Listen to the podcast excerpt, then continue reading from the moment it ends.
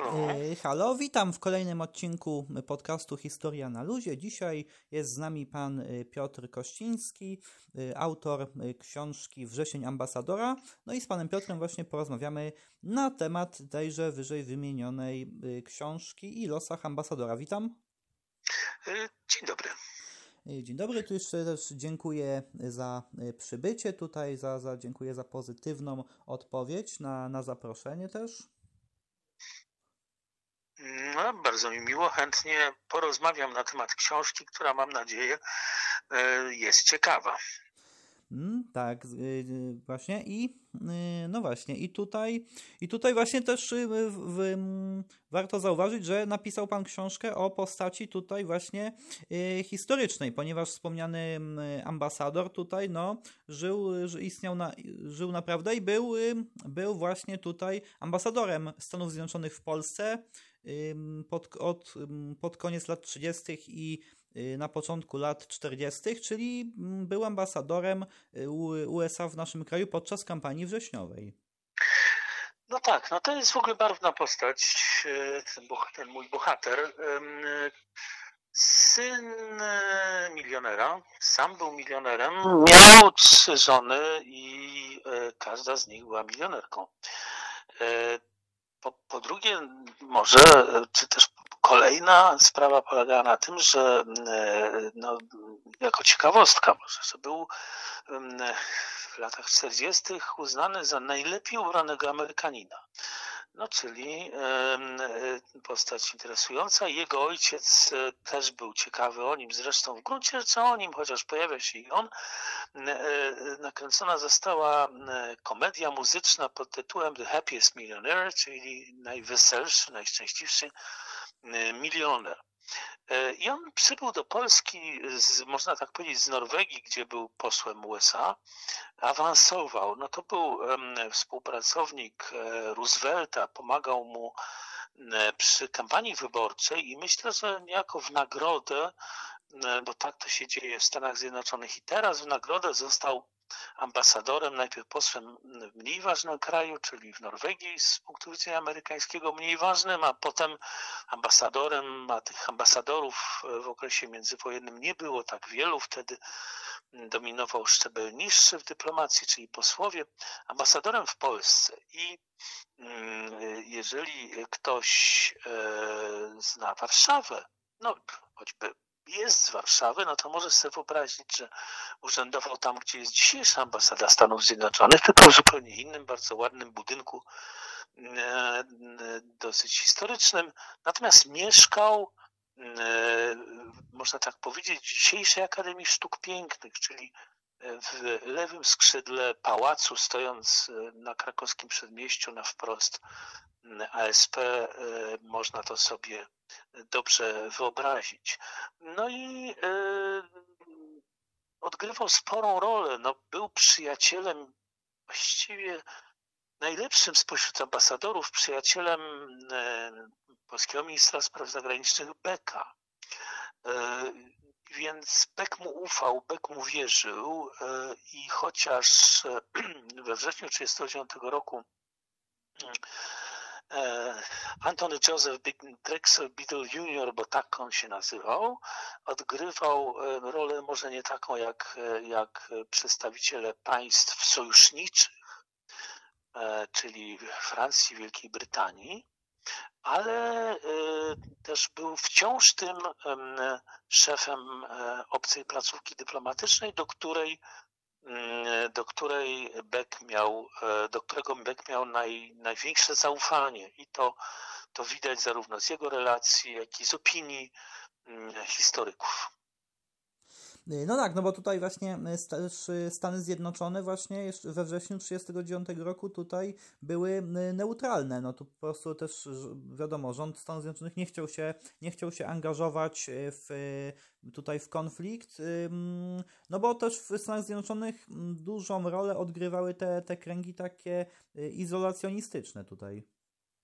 No oczywiście, zresztą no, różne były poglądy.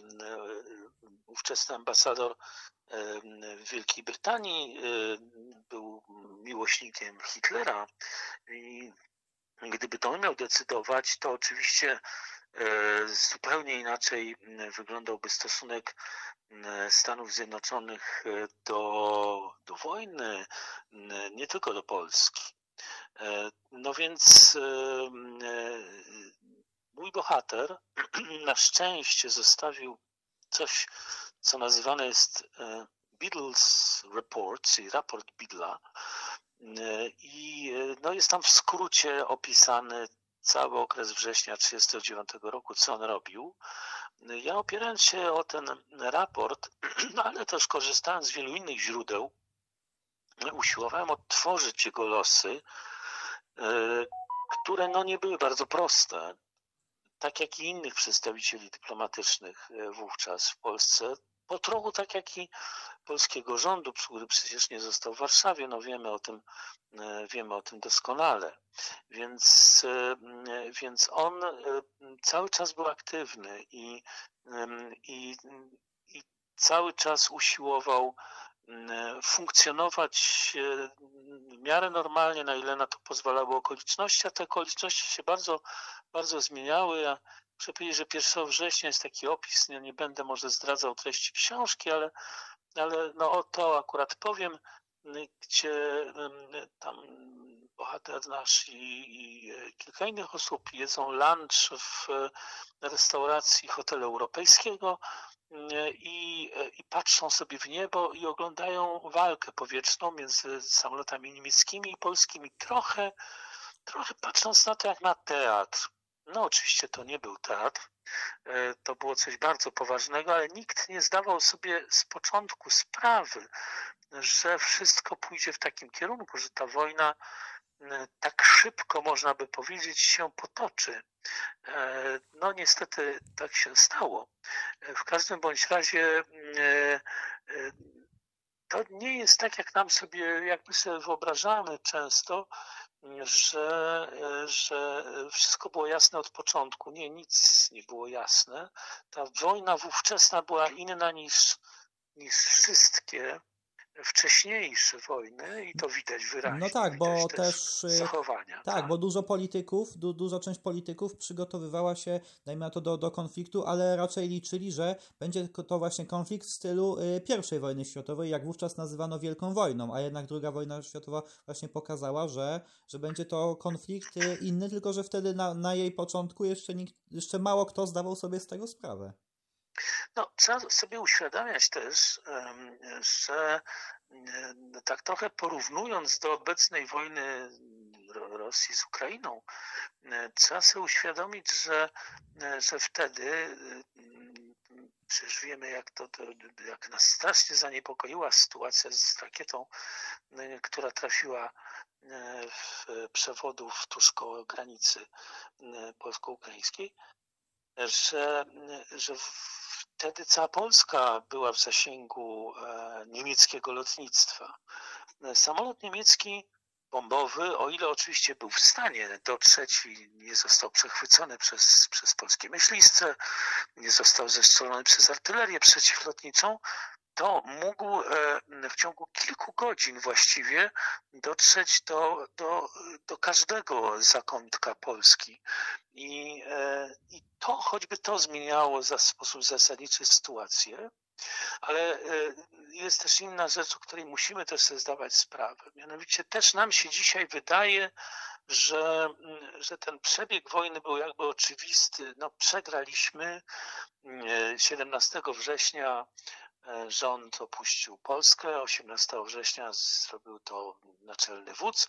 E, otóż tak naprawdę z przekazów ówczesnych e, z, i dyplomatów, z przekazów ludzi, którzy wtedy funkcjonowali w rządzie polskim, w administracji, wynika, że jednak nasz rząd spodziewał się zupełnie innego przebiegu wojny. To znaczy nie spodziewał się sowieckiego ataku.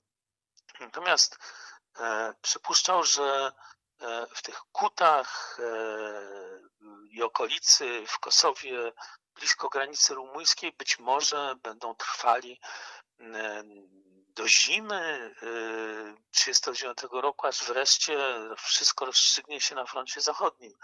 Więc tak naprawdę z tych wszystkich przekazów widać, że w całej tej wojnie decydujący był atak sowiecki 17 września. Gdyby nie to, no, wojna mogła potoczyć się dalej zupełnie inaczej. Y, no właśnie, no, zgadza się tutaj, zgadza się. I też wtedy na naczelny wódz wydał rozkaz, że z Sowietami nie walczyć, tylko w razie, w razie potrzeby tutaj, nie? No tak, no to, to powiedzmy sobie szczerze, było dziwne. Mm, było dziwne, ponieważ nie było do końca jasne. I po, po, to po pierwsze. Po drugie, nie wszędzie, nie wszędzie e, ten rozkaz nie do wszystkich dotarł, więc, e, więc nie wszędzie e, nasi żołnierze wiedzieli, że, że mają nie walczyć, a poza tym co to znaczy nie walczyć? No chyba, że zostaną zaatakowani.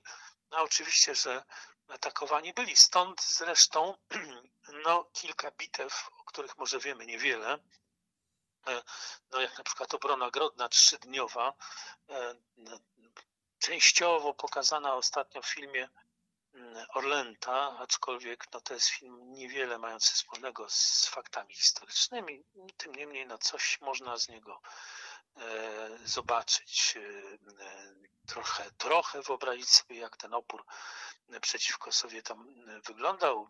Obrona Wilna, bitwa zupełnie chyba nieistniejąca w naszej świadomości pod Kodziowcami, e, gdzie, gdzie nasi ułani w nocy niszczyli sowieckie czołgi butelkami z benzyną, e, czy bitwa pod Szackiem, obrona fortyfikacji w okolicach Sarn.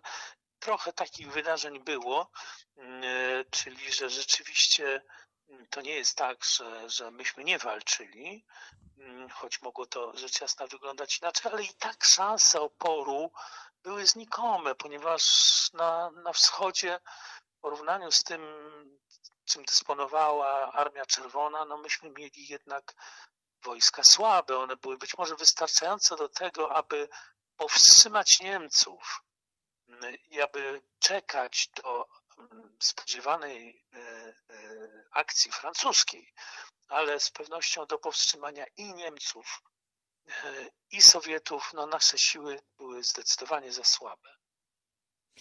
E, no właśnie, i tutaj też propos jeszcze właśnie wkroczenia Armii e, Czerwonej, no to Yy, no to też, bo niektórzy, mm, w niektórych programach dokumentalnych można znaleźć takie informacje, że, no, że ta Armia Czerwona, no jak weszła na nasze ziemię, no to to byli obdartusy z, z karabinami na, na, na sznurkach, a ja też tutaj spotkałem się z taką opinią, że że tutaj, gdy, gdy tak mówi się y, o Armii y, Czerwonej, no to, to też z drugiej strony um, obraża trochę nasze wojsko, że, że w sensie takim, że nasze wojsko nie, nie dało sobie rady z, z tego typu y, obdartusami. Właśnie też słyszałem coś takiego.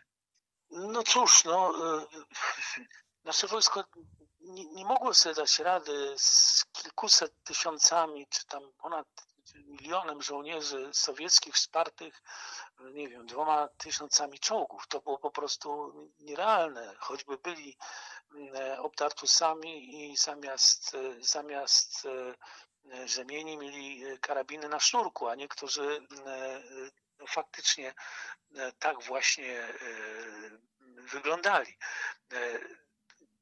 problem polega na tym, że liczba sowieckich żołnierzy oraz to, jak byli uzbrojeni, naprawdę no, uniemożliwiał e, długą i, e, i skuteczną obronę.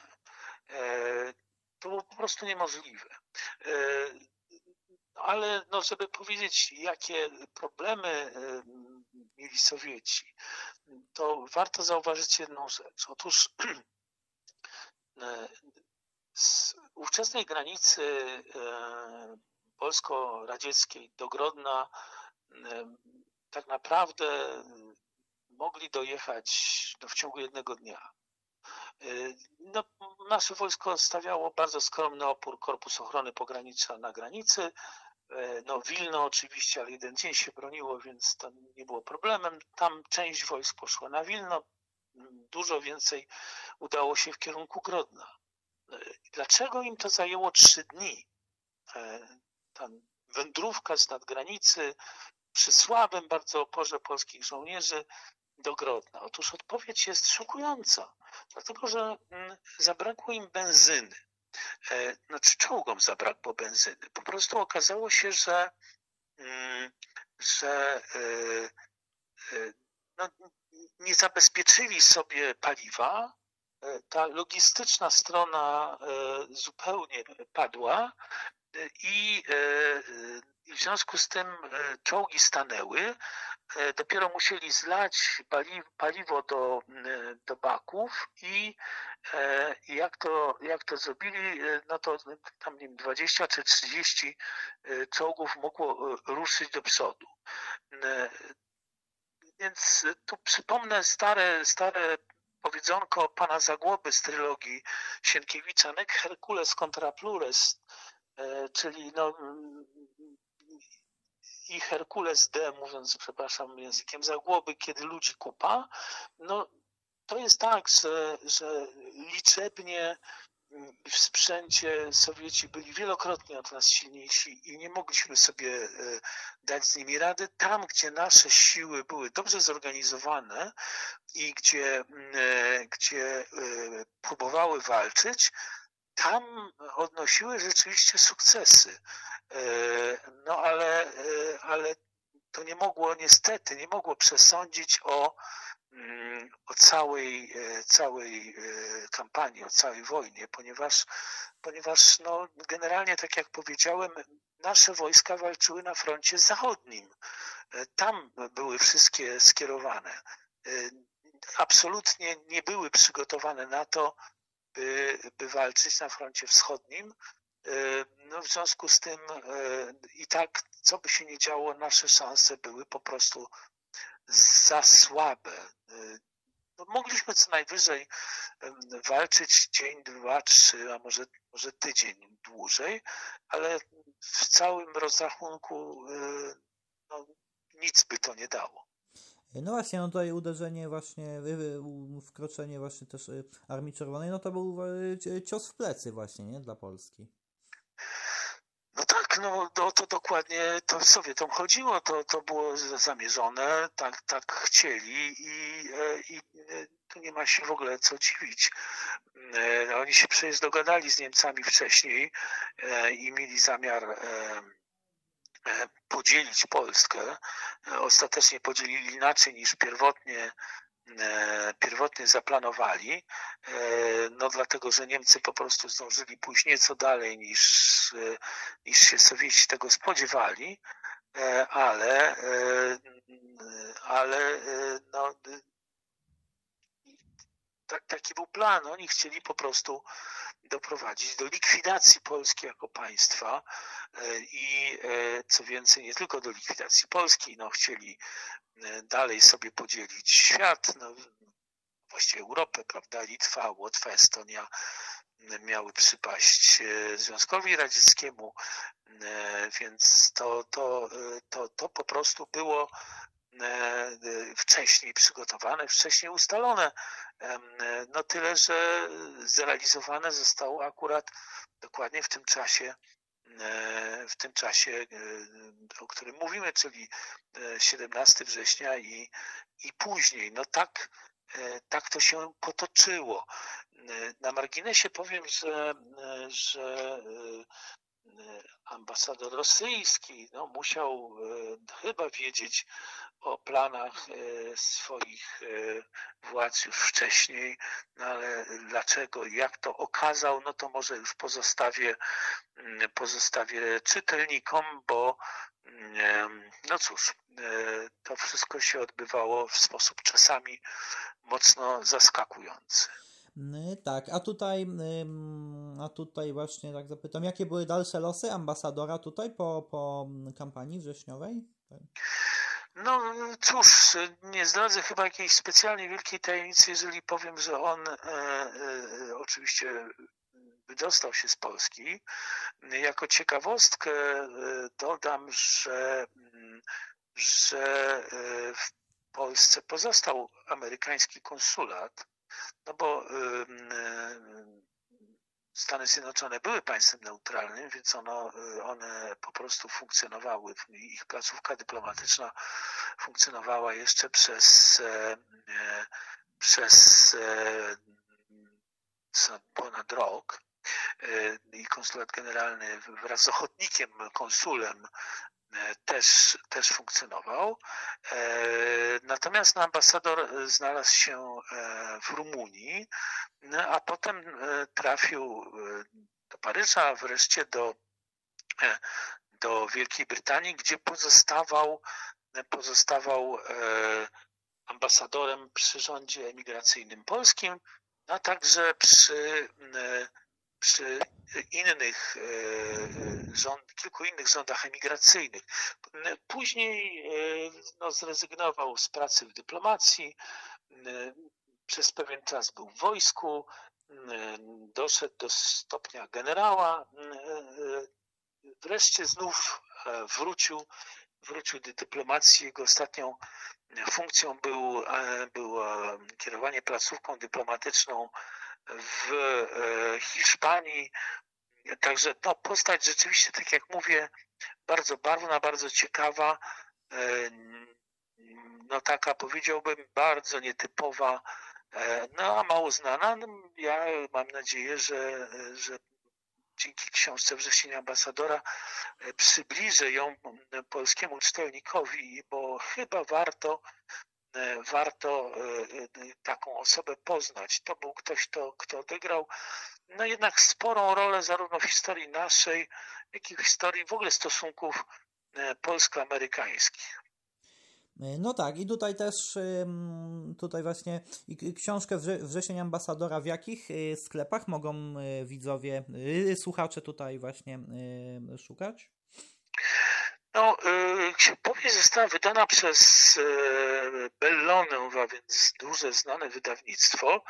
Y, I no, można ją znaleźć bez problemu w internecie, czyli wpisując tytuł Wrześni Ambasadora, można naprawdę w wielu miejscach ją znaleźć. Nie potrafię powiedzieć, w jakich księgarniach stacjonarnych się znajduje, być może w świecie książki, bo to jest jakby bratnia instytucja wobec, wobec e, wydawnictwa Bellona należąca do, do jednego i tego samego właściciela.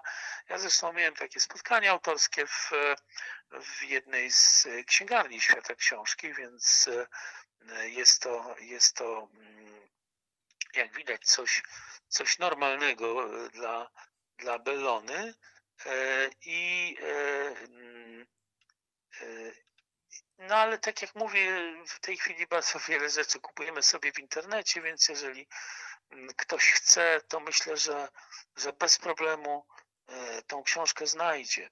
E, I e, no zresztą muszę powiedzieć, że jest to książka nie tylko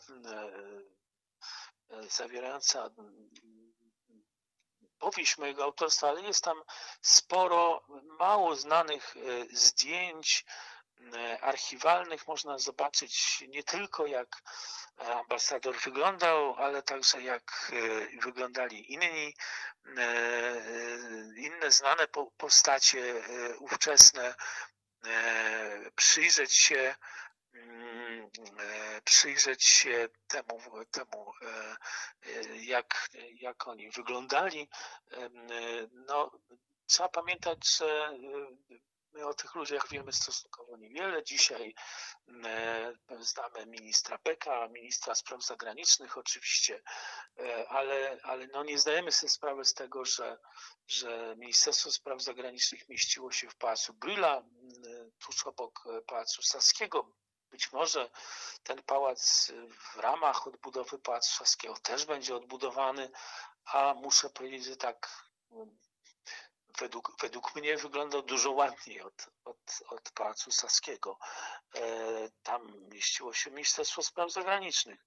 E, inna była Warszawa, inni byli ludzie, e, inna była wówczas Polska, inaczej po Polsce się jeździło, inaczej się podróżowało,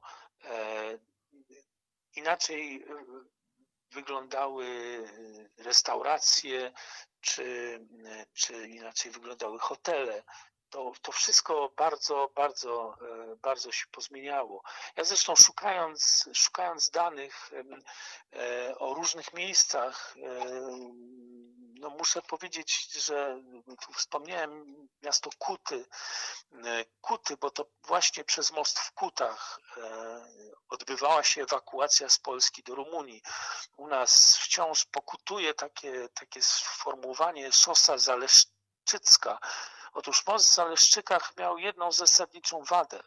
E, Zaleszczyki były za blisko granicy polsko-sowieckiej i zostały dość szybko zajęte przez Armię Czerwoną, a więc e, nasz rząd e, no, nie znajdował się w Zaleszczykach, tylko właśnie w Kutach prezydent koło Śniatynia.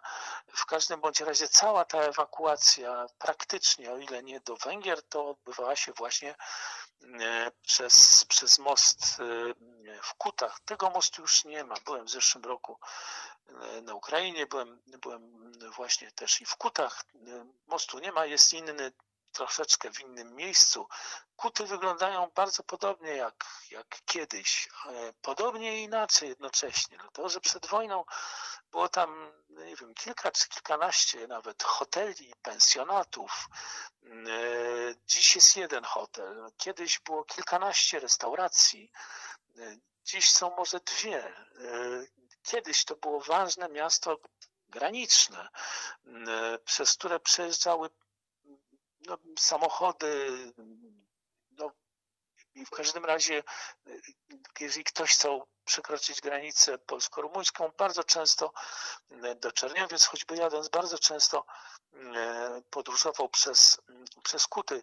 Dziś no, nikt niespecjalnie podróżuje do Kut, bo, bo i po co? Rumunia jest dalej, do Czerniowiec można dostać się w inny sposób. Tak samo jak Zaleszczyki, które kiedyś były ważnym polskim kurortem e, e, i, e, i tam się znajdowało w ogóle kilkadziesiąt hoteli i pensjonatów. Dziś kto będzie przyjeżdżał do, do, do Zaleszczyk?